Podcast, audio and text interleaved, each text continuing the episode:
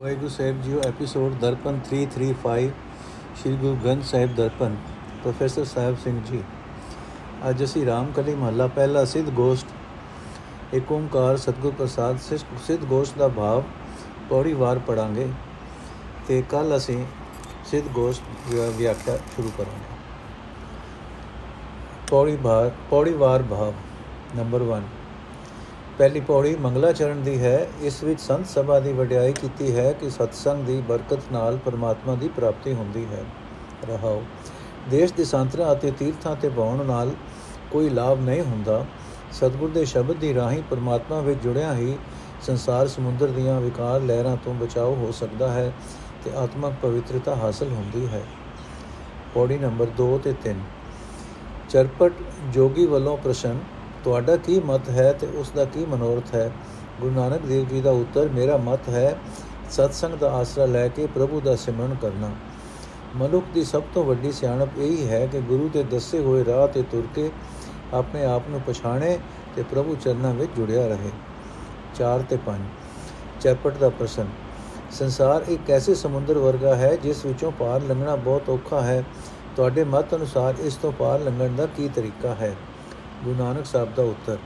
ਜੋ ਮਨੁ ਗੁਰੂ ਦੇ ਸ਼ਬਦ ਦੀ ਰਾਹੀਂ ਇੱਕ ਪਰਮਾਤਮਾ ਨੂੰ ਆਪਣੇ ਮਨ ਵਿੱਚ ਵਸਾਈ ਰੱਖਦਾ ਹੈ, ਉਹ ਦੁਨਿਆਵੀ ਆਸਾਂ ਦੇ ਜਾਲ ਤੋਂ ਲਾਂਭੇ ਰਹਿੰਦਾ ਹੈ।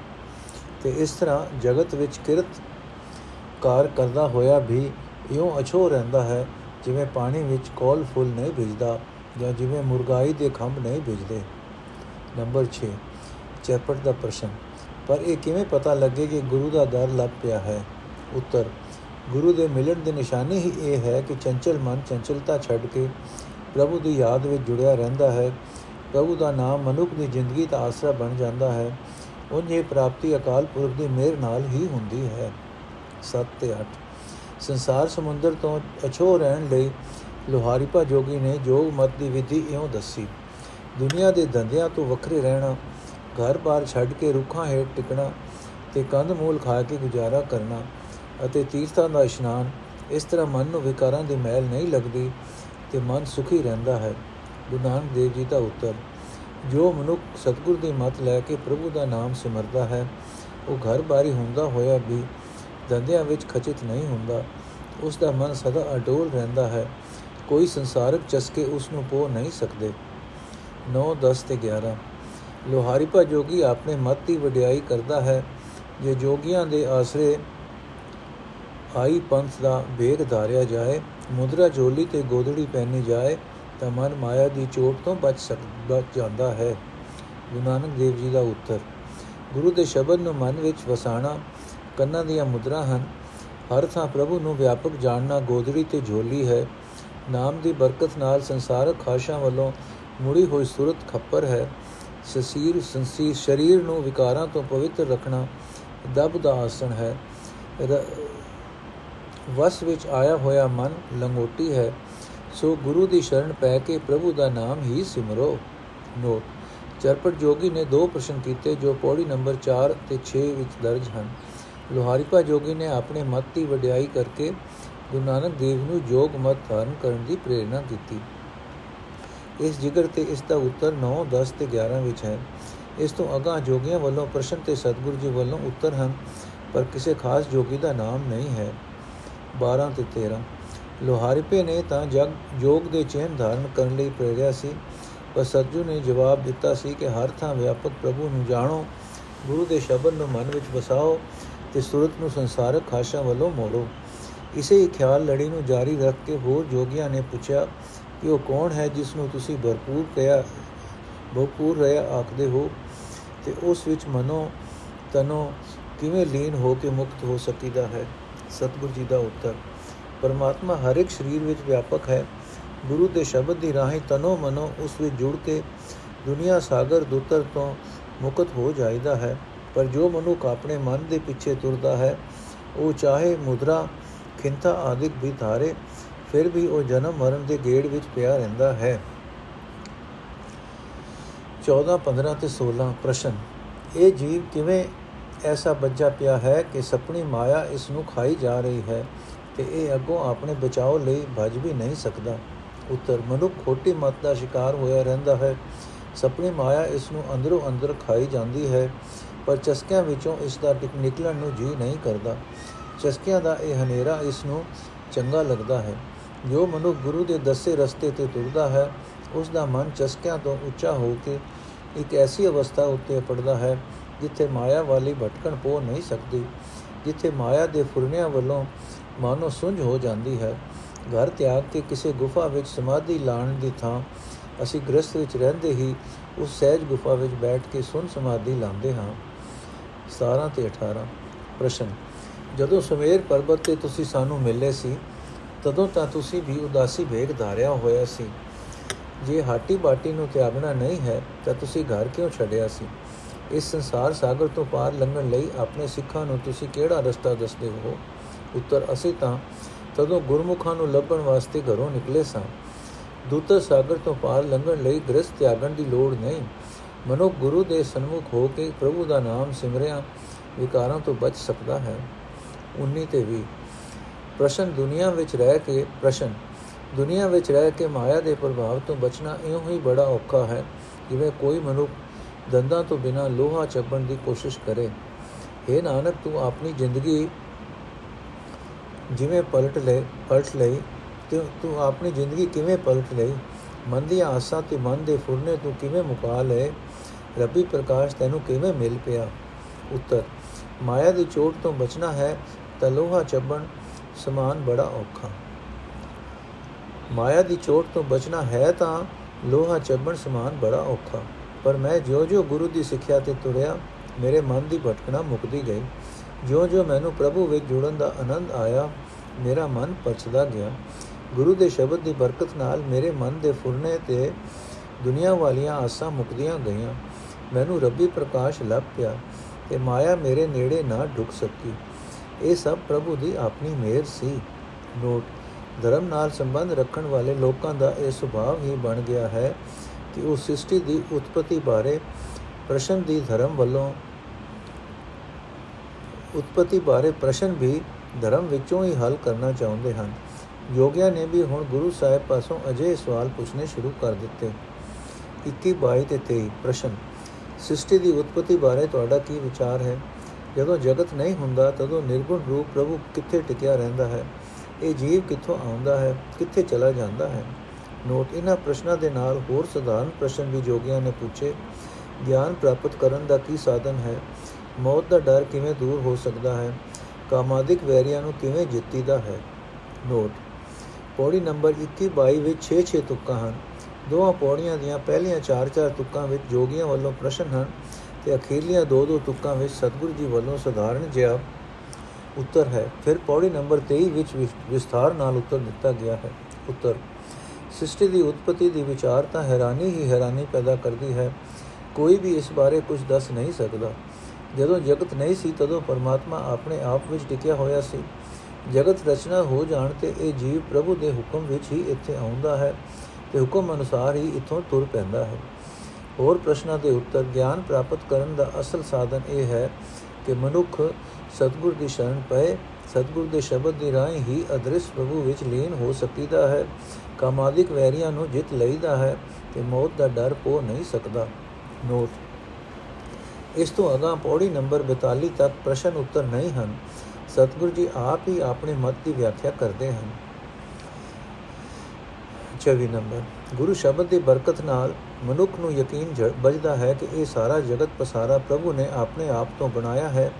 ਇਹ ਇਸ ਉੱਚੀ ਆਤਮਿਕ ਅਵਸਥਾ ਤੇ ਅਪੜ ਕੇ ਉਹ ਮਨੁੱਖ ਸਭ ਜੀਵਾਂ ਵਿੱਚ ਉਸੇ ਜੋਤ ਨੂੰ ਵੇਖਦਾ ਹੈ ਜੋ ਉਸ ਦੇ ਆਪਣੇ ਅੰਦਰ ਹੈ, ਸਭ ਜੀਵਾਂ ਨਾਲ ਦਇਆ, ਪ੍ਰੇਮ ਦਾ ਵਰਤਾਵ ਕਰਦਾ ਹੈ ਤੇ ਉਸ ਦਾ ਆਪਣਾ ਹਿਰਦਾ ਕਮਲ ਖੜਿਆ ਰਹਿੰਦਾ ਹੈ। ਬਸ ਇਹੀ ਹੈ ਅਸਲ ਜੋਗੀ।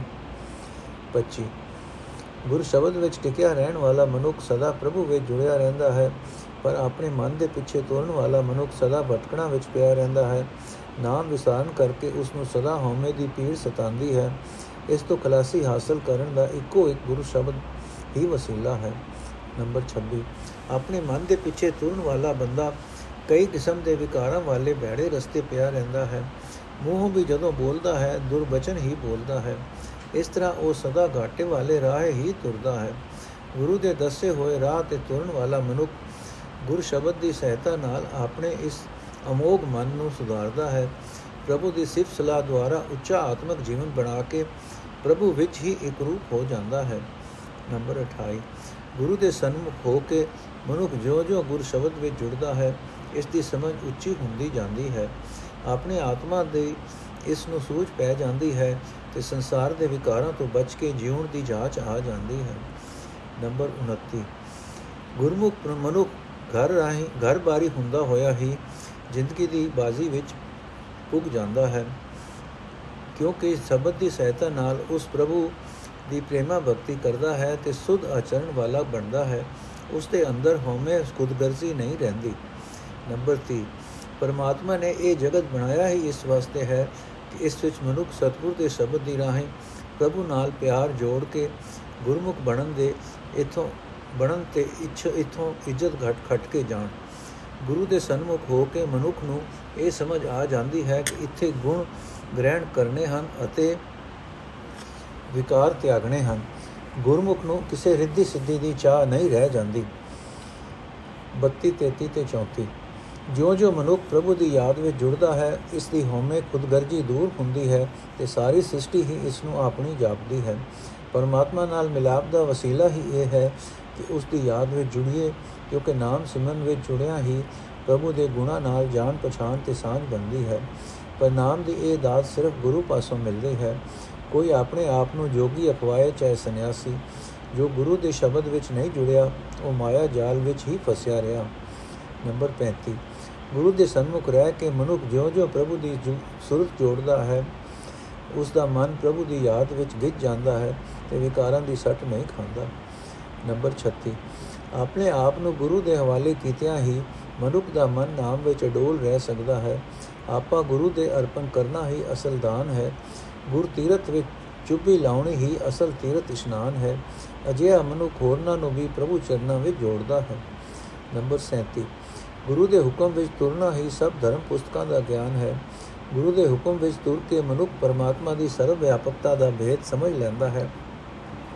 ਇਸ ਵਾਸਤੇ ਉਹ ਦੂਜਿਆਂ ਨਾਲ ਵੈਰ ਵਿਰੋਧ ਰੱਖਣਾ ਉੱਕਾ ਹੀ ਭੁਲਾ ਦਿੰਦਾ ਹੈ। ਬਸ ਰੱਬ ਨੂੰ ਪਛਾਣਿਆ ਹੀ ਉਸਨੇ, ਉਸੇ ਨੇ ਹੈ। ਰੱਬ ਨਾਲ ਸਾਂਝ ਪਾਈ ਹੀ ਉਸੇ ਨੇ ਹੈ। ਜੋ ਗੁਰੂ ਦੇ ਹੁਕਮ ਵਿੱਚ ਤੁਰਿਆ ਹੈ। ਨੰਬਰ 38 ਜਿਤਨਾ ਚਿਰ ਮਨੁੱਖ ਗੁਰੂ ਦੇ ਦੱਸੇ ਰਸਤੇ ਉੱਤੇ ਨਹੀਂ ਤੁਰਦਾ, ਇਸ ਦਾ ਮਨ ਮਾਇਆ ਦੇ ਮੋਹ ਲਾਲਚ ਦੀਆਂ ਸੱਟਾਂ ਖਾਂਦਾ ਰਹਿੰਦਾ ਹੈ। ਕੋਈ ਵੀ ਹੋਰ ਗਾਲ ਕਮਾਈ ਮਨੁੱਖ ਨੂੰ ਇਸ ਮਾਰ ਤੋਂ ਬਚਾ ਨਹੀਂ ਸਕਦੀ।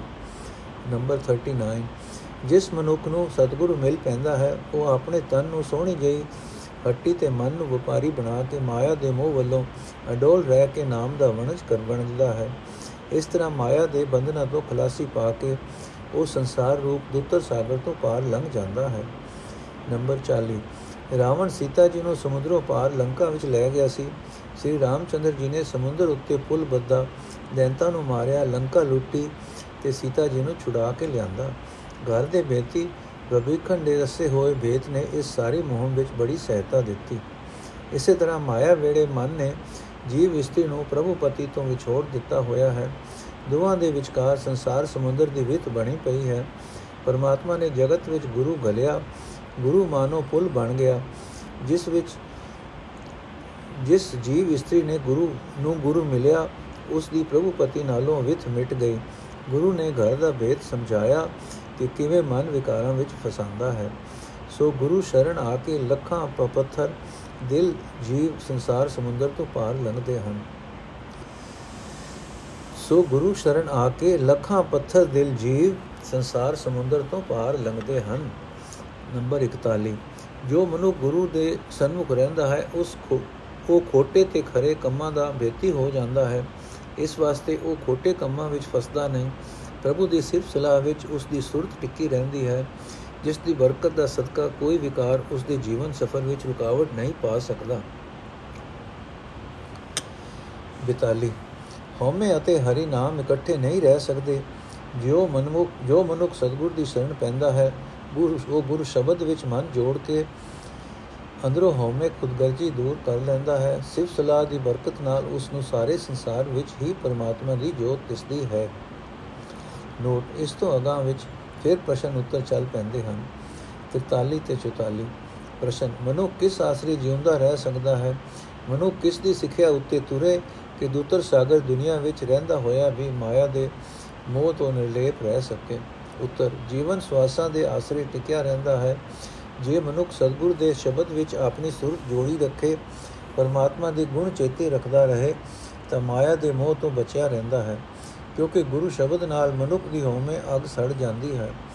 45 46 ਤੇ 47 ਮਨੁੱਖ ਦੇ ਅੰਦਰ ਰੱਬੀ ਜੋਤ ਵਸ ਰਹੀ ਹੈ, ਜੋ ਪਿਆਰ, ਕੋਮਲਤਾ ਤੇ ਸ਼ਾਂਤੀ ਦਾ ਪੁੰਜ ਹੈ।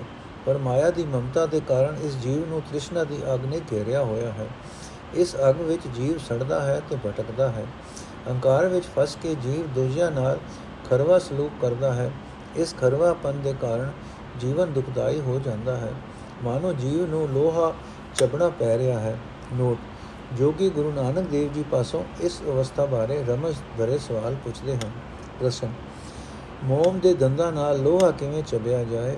ਬਰਫ਼ ਦੇ ਘਰ ਦੇ ਦੁਆਲੇ ਜੇ ਅੱਗ ਦਾ ਚੋਲਾ ਪਾਇਆ ਹੋਵੇ ਤਾਂ ਕਿਹੜੀ ਗੁਫਾ ਵਰਤੀਏ ਜਿੱਥੇ ਉਹ ਬਰਫ਼ ਪੰਗਰ ਨਾ ਜਾਏ? ਉੱਤਰ, ਰੱਬੀ ਕੋਮਲਤਾ ਤੇ ਸ਼ਾਂਤੀ ਬਰਫ਼ ਸਮਾਨ ਹੈ। ਇਸ ਨੂੰ ਤ੍ਰਿਸ਼ਨਾ ਦੀ ਅੱਗ ਤੋਂ ਬਚਾਉਣ ਲਈ ਇੱਕੋ ਹੀ ਤਰੀਕਾ ਹੈ। ਕਿ ਮਨੁੱਖ ਗੁਰੂ ਦੀ ਰਜ਼ਾ ਵਿੱਚ ਤੁਰੇ ਤੇ ਹਰ ਥਾਂ ਇੱਕ ਪਰਮਾਤਮਾ ਨੂੰ ਹੀ ਵੇਖੇ। ਗੁਰੂ ਦੀ ਰਜ਼ਾ ਦੇ ਅੰਦਰ ਰਹਿਣਾ ਇੱਕ ਐਸੀ ਗੁਫਾ ਹੈ ਜਿੱਥੇ ਤ੍ਰਿਸ਼ਨਾ ਦੀ ਅੱਗ ਅੰਦਰਲੀ ਆਤਮਿਕ ਸ਼ਾਂਤੀ ਨੂੰ ਮੁਕਾ ਨਹੀਂ ਸਕਦੀ। ਜਿਉਂ-ਜਿਉਂ ਮਨੁੱਖ ਆਪਣੇ ਮਨ ਦੇ ਪਿੱਛੇ ਤੁਰਦਾ ਹੈ, ਤਿਉਂ-ਤਿਉਂ ਉਸ ਦਾ ਅਹੰਕਾਰ ਵੱਧਦਾ ਹੈ। ਦੂਜਿਆਂ ਨਾਲ ਰੁੱਖ ਰੁੱਖਾ ਮਨ ਸਲੂਕ ਕਰਦਾ ਹੈ ਤੇ ਚਾਰ ਚੁਫੇਰਿਓਂ ਆਪਣੇ ਵਾਸਤੇ ਰੁੱਖਾਪਨ ਸਹਿੜਦਾ ਹੈ। ਜੋ ਇਸ ਨੂੰ ਦੁਖੀ ਕਰਦਾ ਹੈ, ਇਸ ਦਾ ਇਲਾਜ ਇਹੀ ਹੈ ਕਿ ਮਨੁੱਖ ਸਤਗੁਰ ਦੇ ਸ਼ਬਦ ਵਿੱਚ ਆਪਣਾ ਮਨ ਜੋੜੇ। ਸ਼ਬਦ ਦੀ ਬਰਕਤ ਨਾਲ ਜਿਉਂ-ਜਿਉਂ ਹਉਮੈ ਅਹੰਕਾਰ ਮਿਟੇਗਾ, ਜਗਤ ਵੱਲੋਂ ਵੀ ਖਰਵਾ ਸਲੂਕ ਨਹੀਂ ਹੋਵੇਗਾ। ਇਸ ਤਰ੍ਹਾਂ ਆਪਣੇ ਅੰਦਰਲਾ ਨਵਾਂ ਪੈਦਾ ਹੋਇਆ ਪਿਆਰ ਬਾਹਰਲੇ ਖਰਵੇਪਨ ਨੂੰ ਮੁਕਾ ਦੇਵੇਗਾ। ਇਹੀ ਹੈ ਮੋਮ ਦੇ ਦੰਦਾਂ ਨਾਲ ਲੋਹੇ ਨੂੰ ਚਬਣਾ। ਸਤਗੁਰ ਦੇ ਸ਼ਬਦ ਦੀ ਸਹਾਇਤਾ ਨਾਲ ਪਰਮਾਤਮਾ ਦਾ ਅਦਬ ਹਿਰਦੇ ਵਿੱਚ ਟਿਕਾਇਆ ਮਨੁੱਖ ਦਾ ਤਨ ਮਨ ਠੰਡਾ ਠਾਰ ਹੋ ਜਾਂਦਾ ਹੈ। ਇਸ ਸ਼ੀਤਲਤਾ ਦੀ ਬਰਕਤ ਨਾਲ ਉਹ ਕਾਮ, ਕ੍ਰੋਧ, ਅਹੰਕਾਰ ਤੇ ਤ੍ਰਿਸ਼ਨਾ ਦੀ ਅਗ ਮੁੱਕ ਜਾਂਦੇ ਹਨ, ਜੋ ਇਸ ਦੇ ਜੀਵਨ ਨੂੰ ਦੁਖੀ ਬਣਾ ਰਹੇ ਸਨ। ਨੋਟ, ਉਸ ਚਰਚਾ ਨੂੰ ਜਾਰੀ ਰੱਖਦੇ ਹੋਏ ਜੋਗੀਆਂ ਨੇ ਫਿਰ ਰਮਜ਼ ਭਰੇ ਤਰੀਕੇ ਨਾਲ ਪੁੱਛਿਆ ਕਿ 48 ਤੋਂ 49 ਇੱਕ ਉਹ ਕਿਹੜਾ ਕਿਹੜਾ ਵਸੀਲਾ ਹੈ ਜਿਸ ਨਾਲ ਬਰਫ਼ ਦਾ ਘਰ ਚੰ드ਰਮਾ ਆਪਣੇ ਪ੍ਰਭਾਵ ਪਾਈ ਰੱਖੇ? ਅਤੇ ਕਿਸ ਤਰ੍ਹਾਂ ਸੂਰਜ ਤਪਿਆ ਰਹੇ? ਭਾਵ ਕਿਸ ਤਰ੍ਹਾਂ ਮਨੁੱਖ ਦੇ ਮਨ ਵਿੱਚ ਸਦਾ ਠੰਡ ਸ਼ਾਂਤੀ ਬਣੀ ਰਹਿ ਸਕਦੀ ਹੈ? ਨੰਬਰ 2 ਕਿਵੇਂ ਮਨ ਵਿੱਚ ਗਿਆਨ ਦਾ ਪ੍ਰਕਾਸ਼ ਸਦਾ ਬਣਿਆ ਰਹਿ ਸਕਦਾ ਹੈ? ਨੰਬਰ 3 ਕਿਸ ਤਰੀਕੇ ਨਾਲ ਮੌਤ ਦਾ ਸਹਿ ਮਨੁੱਖ ਦੇ ਦਿਲ ਤੋਂ ਦੂਰ ਹੋਵੇ? ਉੱਤਰ ਜੋ-ਜੋ ਮਨੁੱਖ ਗੁਰੂ ਦੇ ਸ਼ਬਦ ਨੂੰ ਆਪਣੇ ਮਨ ਵਿੱਚ ਟਿਕਾਉਂਦਾ ਹੈ, ਇਸ ਦੇ ਅੰਦਰ ਸ਼ਾਂਤੀ ਪੈਦਾ ਹੁੰਦੀ ਹੈ ਤੇ ਸ਼ਾਂਤ ਹਿਰਦੇ ਵਿੱਚ ਗਿਆਨ ਦਾ ਸੂਰਜ ਚੜਿਆ ਮਨੁੱਖ ਦੇ ਅੰਦਰੋਂ ਅਗਿਆਨਤਾ ਦਾ ਹਨੇਰਾ ਦੂਰ ਹੋ ਜਾਂਦਾ ਹੈ। ਗੁਰੂ ਸ਼ਬਦ ਦੀ ਬਰਕਤ ਨਾਲ ਜਦੋਂ ਮਨੁੱਖ ਪ੍ਰਭੂ ਦੀ ਯਾਦ ਨੂੰ ਆਪਣੀ ਜ਼ਿੰਦਗੀ ਦਾ ਆਸਰਾ ਬਣਾਉਂਦਾ ਹੈ, ਤਾਂ ਪ੍ਰਭੂ ਇਸ ਨੂੰ ਦੂਤਰ ਸਾਗਰ ਤੋਂ ਪਾਰ ਲਗਾ ਲੈਂਦਾ ਹੈ। ਸਤਗੁਰ ਦੇ ਸ਼ਬਦ ਨਾਲ ਡੂੰਗੀ ਸਾਂਝ ਬਣਾਇਆ, ਮਨ ਹਰ ਵੇਲੇ ਪ੍ਰਭੂ ਚਰਨਾਂ ਵਿੱਚ ਲੀਨ ਰਹਿਣ ਦੇ ਕਰਕੇ ਮੌਤ ਦਾ ਸਹਿਮ ਵਿਆਪਦਾ ਨਹੀਂ। ਨੋਟ, ਅਗਲੀਆਂ ਪੰਜ ਪੌੜੀਆਂ ਵਿੱਚ ਪ੍ਰਭੂ ਦੀ ਯਾਦ ਦੀ ਮਹੱਤਤਾ ਉੱਤੇ ਹੀ ਜ਼ੋਰ ਦਿੰਦੇ ਹਨ। ਪ੍ਰਭੂ ਦਾ ਨਾਮ ਸਿਮਰਿਆ, ਮੇਰ ਤੇਰ ਵਾਲਾ ਸੁਭਾਅ ਦੂਰ ਹੋ ਜਾਂਦਾ ਹੈ। ਮਨੁੱਖ ਦੇ ਅੰਦਰ ਰੱਬੀ ਜੀਵਨ ਦੀ ਇੱਕ ਐਸੀ ਲਹਿਰ ਚੱਲ ਪੈਂਦੀ ਹੈ ਕਿ ਜੀਵ ਦਾ ਪ੍ਰਭੂ ਨਾਲ ਮਿਲਾਪ ਸਦਾ ਲਈ ਪੱਕਾ ਹੋ ਜਾਂਦਾ ਹੈ। ਨਾਮ ਸਿਮਰਨ ਦੀ ਬਰਕਤ ਨਾਲ ਮਨੁੱਖ ਨੂੰ ਇਹ ਸਮਝ ਪੈ ਜਾਂਦੀ ਹੈ ਕਿ ਪਰਮਾਤਮਾ ਹਰ ਇੱਕ ਘਟ ਵਿੱਚ ਮੌਜੂਦ ਵੀ ਹੈ ਤੇ ਫਿਰ ਵੀ ਉਸ ਉੱਤੇ ਮਾਇਆ ਦਾ ਦਬਾਅ ਨਹੀਂ ਪੈਂਦਾ। ਇਸ ਨਿਸ਼ਚੈ ਨਾਲ ਜਿਉਂ-ਜਿਉਂ ਮਨੁੱਖ ਪ੍ਰਭੂ ਦੀ ਯਾਦ ਵਿੱਚ ਜੁੜਦਾ ਹੈ, ਉਹ ਆਪ ਦੀ ਦੁਨੀਆ ਦੀ ਕਿਰਤਕਾਰ ਕਰਦਾ ਹੋਇਆ ਮਾਇਆ ਦੇ ਮੋਹ ਤੋਂ ਬਚਿਆ ਰਹਿੰਦਾ ਹੈ। ਇਸ ਗੱਲ, ਇਹ ਗੱਲ ਚੇਤੇ ਰੱਖਣ ਵਾਲੀ ਹੈ ਕਿ ਇਸ ਉੱਪਰ ਦਸੀ ਨਿਰਲੇਪ ਤੇ ਅਫੂਰ ਅਵਸਥਾ ਵਾਲਾ ਜੀਵਨ ਜੀਵਿਆ ਹੀ ਇਸ ਅਵਸਥਾ ਦੀ ਸਮਝ ਪੈ ਸਕਦੀ ਹੈ। ਇਸ ਅਵਸਥਾ ਵਿੱਚ ਟਿਕੇ ਹੋਏ ਬੰਦੇ ਪਰਮਾਤਮਾ ਵਰਗੇ ਹੀ ਹੋ ਜਾਂਦੇ ਹਨ। ਸਿਮਰਨ ਦੀ ਬਰਕਤ ਨਾਲ ਮਨੁੱਖ ਨੂੰ ਪਰਮਾਤਮਾ ਆਪਣੇ ਅੰਗ ਸੰਗ ਤੇ ਸਭ ਵਿੱਚ ਵਿਆਪਕ ਦਿਸ ਪੈਂਦਾ ਹੈ। ਨਿਰਲੇਪ ਅਵਸਥਾ ਉਸ ਦੇ ਅੰਦਰ ਇਤਨੀ ਬਲ ਵਾਲੀ ਹੋ ਜਾਂਦੀ ਹੈ ਕਿ ਕੋਈ ਵੀ ਹੋਰ ਫੁਰਨਾ ਉੱਥੇ ਆ ਨਹੀਂ ਸਕਦਾ। ਉਸ ਦੇ ਇੰਦਰੀਆਂ ਦੀ ਮਾਇਕ ਪਦਾਰਥਾਂ ਵੱਲ ਦੌੜ ਮਿਟ ਜਾਂਦੀ ਹੈ।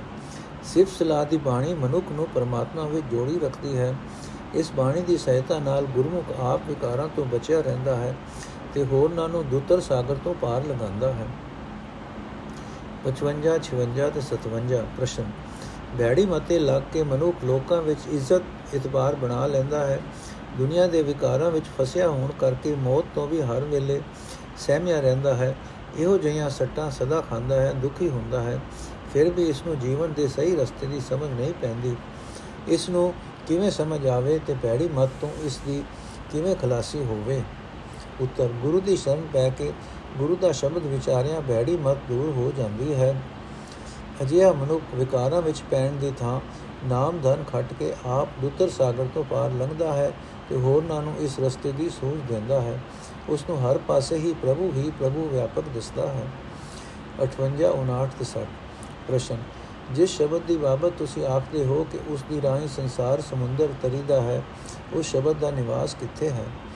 ਇਹ ਸਵਾਸ ਜੋ ਬਾਹਰ ਵੱਲ ਕੱਢਿਆ ਹਵਾ 10 ਉਂਗਲ ਦੇ ਫਾਸਲੇ ਤੱਕ ਬਾਹਰ ਜਾਂਦੀ ਹੈ। ਇਸ 10 ਉਂਗਲ ਪ੍ਰਮਾਣ ਸਵਾਸ ਕਿਸ ਦੇ ਆਸਰੇ ਹਨ? ਉੱਤਰ, ਪ੍ਰਭੂ ਅਤੇ ਪ੍ਰਭੂ ਦੀ ਸਿਫਤ ਸਲਾਹ ਦਾ ਸ਼ਬਦ ਇੱਕ ਰੂਪ ਹੀ ਹਨ। ਮੈਂ ਜਿੱਧਰ ਵੇਖਦਾ ਹਾਂ, ਸ਼ਬਦ ਹੀ ਸ਼ਬਦ ਹੈ। ਤੇ ਜਿਸ ਮਨੁੱਖ ਉੱਤੇ ਪ੍ਰਭੂ ਮੇਰ ਦੀ ਨਜ਼ਰ ਕਰਦਾ ਹੈ, ਉਸ ਦੇ ਹਿਰਦੇ ਵਿੱਚ ਇਹ ਸ਼ਬਦ ਵਸਦਾ ਹੈ। ਜੋ ਮਨੁੱਖ ਇਸ ਸ਼ਬਦ ਨੂੰ ਪਛਾਣ ਲੈਂਦਾ ਹੈ, ਉਸ ਉੱਤੇ ਮਾਇਆ ਦਾ ਪ੍ਰਭਾਵ ਨਹੀਂ ਪੈ ਸਕਦਾ। ਉਸ ਦੇ ਅੰਦਰੋਂ ਮੇਰ ਤੇਰ ਮਿਟ ਜਾਂਦੀ ਹੈ। ਇਹ ਸਿਫਤ ਸਲਾਹ ਦਾ ਸ਼ਬਦ ਹੀ ਪ੍ਰਭੂ ਦਾ ਨਾਮ ਹੀ ਗੁਰਮੁਖਾਂ ਗੁਰਮੁਖ ਦੇ ਸਵਾਸਾਂ ਦਾ ਆਸਰਾ ਹੈ। ਗੁਰਮੁਖ ਸਵਾਸ ਸਵਾਸ ਪ੍ਰਭੂ ਨੂੰ ਚੇਤੇ ਰੱਖਦਾ ਹੈ। ਗੁਰੂ ਮਨੁੱਖ ਨੂੰ ਆਪਣੇ ਸਰੂਪ ਦੀ ਸਮਝ ਬਖਸ਼ਦਾ ਹੈ। ਗੁਰਮੁਖ ਨੂੰ ਇਹ ਗਿਆਨ ਹੋ ਜਾਂਦਾ ਹੈ ਕਿ ਪ੍ਰਭੂ ਦਾ ਮਿਲਾਪ ਈੜਾ ਪਿੰਗਲਾ ਸੁਪਨਾ ਦੇ ਅਭਿਆਸ ਤੋਂ ਉੱਤੇ ਹੈ। ਪ੍ਰਭੂ ਵਿੱਚ ਤਾਂ ਗੁਰੂ ਦੇ ਸ਼ਬਦ ਦੀ ਰਾਹੀਂ ਹੀ ਲੀਨ ਹੋ ਸਕੀਦਾ ਹੈ। ਨੋ। ਪੌੜੀ ਨੰਬਰ 61 ਵਿੱਚ ਦੋ ਵਾਰੀ ਪ੍ਰਸ਼ਨ ਕੀਤੇ ਹਨ ਤੇ ਇਸ ਵਿੱਚ ਹੀ ਉੱਤਰ ਵੀ ਦੇ ਦਿੱਤੇ ਹਨ। ਪੌੜੀ ਨੰਬਰ 62 ਤੇ 63 ਵਿੱਚ ਉਹਨਾਂ ਉੱਤਰਾਂ ਦਾ ਹੋਰ ਵਿਸਥਾਰ ਹੈ। 61 62 ਤੇ 63 ਪ੍ਰਸ਼ਨ, ਪ੍ਰਾਣਾ ਦਾ ਆਸਰਾ ਕੀ ਹੈ ਅਤੇ ਗਿਆਨ ਦੀ ਪ੍ਰਾਪਤੀ ਦਾ ਕਿਹੜਾ ਸਾਧਨ ਹੈ? ਉੱਤਰ, ਸਤਿਗੁਰ ਦਾ ਸ਼ਬਦ ਹੀ ਗੁਰਮੁਖ ਦੇ ਪ੍ਰਾਣ ਦਾ ਆਸਰਾ ਹੈ। ਪ੍ਰਸ਼ਨ, ਉਹ ਕਿਹੜੀ ਮਤ ਹੈ ਜਿਸ ਦੀ ਰਾਹੀਂ ਮਨ ਸਦਾ ਟਿਕਿਆ ਰਹਿ ਸਕਦਾ ਹੈ? ਉੱਤਰ, ਗੁਰੂ ਦੀ, ਗੁਰੂ ਤੋਂ ਜੋ ਮਤ ਮਿਲਦੀ ਹੈ, ਉਸ ਨਾਲ ਮਨ ਅਡੋਲ ਹੋ ਜਾਂਦਾ ਹੈ। ਚਾਹੇ ਮੁਖ ਸੁਖ ਮਿਲੇ ਤੇ ਚਾਹੇ ਦੁੱਖ ਵਾਪਰੇ। ਜਿਸ ਮਨੁੱਖ ਨੇ ਸਤਿਗੁਰ ਦੇ ਸ਼ਬਦ ਦਾ ਆਸਰਾ ਨਹੀਂ ਲਿਆ, ਉਹ ਜਤੀ ਬਣ ਕੇ ਵੀ ਕੁਝ ਨਹੀਂ ਖਟਦਾ ਤੇ ਪ੍ਰਾਣਾਯਾਮ ਵਿੱਚੋਂ ਵੀ ਉਸ ਨੂੰ ਕੁਝ ਨਹੀਂ ਲੱਭਦਾ।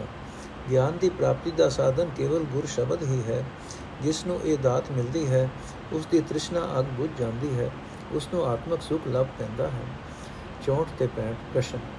ਇਹ ਮਨ ਜੋ ਆਮ ਤੌਰ ਤੇ ਮਾਇਆ ਵਿੱਚ ਮਸਤਿਆ ਰਹਿੰਦਾ ਹੈ, ਕਿੱਥੇ ਟਿਕਦਾ ਹੈ? ਇਹ ਪ੍ਰਾਣ ਕਿੱਥੇ ਟਿਕਦੇ ਹਨ? ਜਿਸ ਸ਼ਬਦ ਦੀ ਰਾਹੀਂ ਤੁਹਾਡੇ ਮਤ ਅਨੁਸਾਰ ਮਨ ਦੀ ਭਟਕਣਾ ਮੁਕਦੀ ਹੈ, ਉਹ ਸ਼ਬਦ ਕਿੱਥੇ ਵਸਦਾ ਹੈ? ਉੱਤਰ, ਜਦੋਂ ਪ੍ਰਭੂ ਮੇਰ ਦੀ ਨਜ਼ਰ ਕਰਦਾ ਹੈ ਤਾਂ ਮਨੁੱਖ ਗੁਰੂ ਦੇ ਹੁਕਮ ਵਿੱਚ ਤੁਰਦਾ ਹੈ ਤੇ ਇਹ ਮਨ ਅਡੋਲ ਹੋ ਕੇ ਅੰਦਰ ਹੀ ਹਿਰਦੇ ਵਿੱਚ ਟਿਕ ਜਾਂਦਾ ਹੈ। ਪ੍ਰਾਣਾ ਦੀ ਥੰਮੀ ਨਾੜੀ ਹੈ। ਦੁੱਤ ਸਾਗਰ ਤੋਂ ਤਰਨ ਤਰਨ ਵਾਲਾ, ਤਾਰਨ ਵਾਲਾ ਸ਼ਬਦ ਸੁਨ ਪ੍ਰਭੂ ਵਿੱਚ ਟਿਕਦਾ ਹੈ। ਭਾਵ ਸ਼ਬਦ ਅਤੇ ਪ੍ਰਭੂ ਵਿੱਚ ਕੋਈ ਭੇਦ ਨਹੀਂ ਹੈ। ਸ਼ਬਦ ਦੀ ਰਾਹੀਂ ਹੀ ਸਮਝ ਪੈਂਦੀ ਹੈ ਕਿ ਰੱਬੀ ਜੀਵਨ ਦੀ ਰੋ ਹਰ ਥਾਂ ਇੱਕ ਰਸ ਵਿਆਪਕ ਹੈ। 66 ਤੇ 67 ਪ੍ਰਸ਼ਨ। ਜਦੋਂ ਨਾ ਇਹ ਦ ਹਿਰਦਾ ਸੀ, ਨਾ ਇਹ ਸਰੀਰ ਸੀ, ਤਦੋਂ ਮਨ ਚੇਤਨ ਸੱਤਾ ਦਾ ਟਿਕਾਣਾ ਕਿੱਥੇ ਸੀ? ਜਦੋਂ ਨਾਭੀ ਦਾ ਚੱਕਰ ਹੀ ਨਹੀਂ ਸੀ, ਤਦੋਂ ਸਵਾਸ ਕਿੱਥੇ ਟਿਕਦੇ ਸਨ? ਜਦੋਂ ਕੋਈ ਰੂਪ ਰੇਖ ਨਹੀਂ ਸੀ, ਤਦੋਂ ਸ਼ਬਦ ਦਾ ਟਿਕਾਣਾ ਕਿੱਥੇ ਸੀ? ਜਦੋਂ ਇਹ ਸਰੀਰ ਨਹੀਂ ਸੀ, ਤਦੋਂ ਮਨ ਪ੍ਰਭੂ ਵਿੱਚ ਕਿਵੇਂ ਜੁੜਦਾ ਸੀ? ਉੱਤਰ ਜਦੋਂ ਹਿਰਦਾ ਤੇ ਸਰੀਰ ਨਹੀਂ ਸਨ, ਤਦੋਂ ਵਿਰਾਗੀ ਮਨ ਨਿਰਗੁਣ ਪ੍ਰਭੂ ਵਿੱਚ ਲੀਨ ਸੀ। ਜਦੋਂ ਨਾੜੀ ਚੱਕਰ ਦੀ ਥੰਮੀ ਨਹੀਂ ਸੀ, ਤਦੋਂ ਪ੍ਰਾਣ ਵੀ ਪ੍ਰਭੂ ਵਿੱਚ ਹੀ ਟਿਕੇ ਹੋਏ ਸਨ। ਜਦੋਂ ਜਗਤ ਦਾ ਕੋਈ ਰੂਪ ਰੇਖ ਨਹੀਂ ਸੀ, ਤਦੋਂ ਦੁੱਤਰ ਸਾਗਰ ਤੋਂ ਤਰਨ ਵਾਲਾ ਸ਼ਬਦ ਹੀ ਵੀ ਪ੍ਰਭੂ ਵਿੱਚ ਹੀ ਲੀਨ ਸੀ।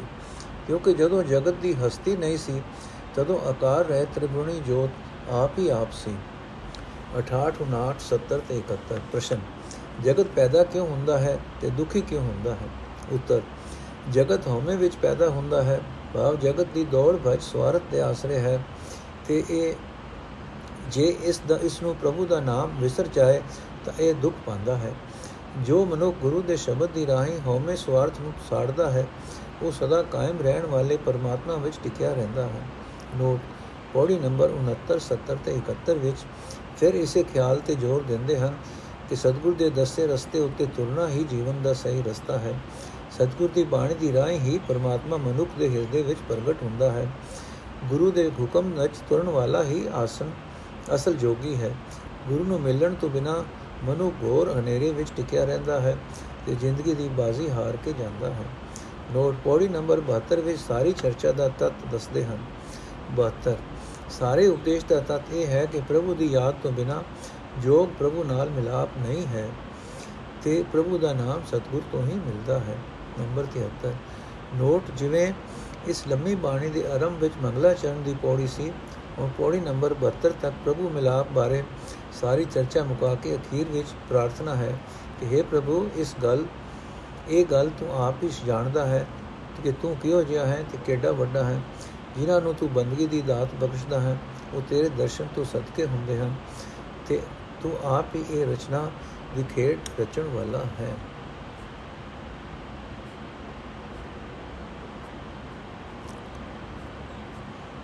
ਅੱਜ ਦਾ ਐਪੀਸੋਡ ਇੱਥੇ ਸਮਾਪਤ ਕਰਦੇ ਹਾਂ ਜੀ। ਜੋਗੀਆਂ ਅਤੇ ਗੁਰੂ ਨਾਨਕ ਦੇਵ ਜੀ ਦੇ ਮਤ ਵਿੱਚ ਫ਼ਰਕ ਤੇ ਸਿੱਧ ਗੋਸ਼ਟ ਵਿੱਚ ਦੱਸੇ ਜੋਗੀਆਂ ਦੇ ਪ੍ਰਸ਼ਨ। ਇਹਨਾਂ ਬਾਰੇ ਵਿਚਾਰ ਅਸੀਂ ਕੱਲ ਪੜਾਂਗੇ ਵਾਹਿਗੁਰੂ ਜੀ ਕਾ ਖਾਲਸਾ, ਵਾਹਿਗੁਰੂ ਜੀ ਕੀ ਫਤਿਹ।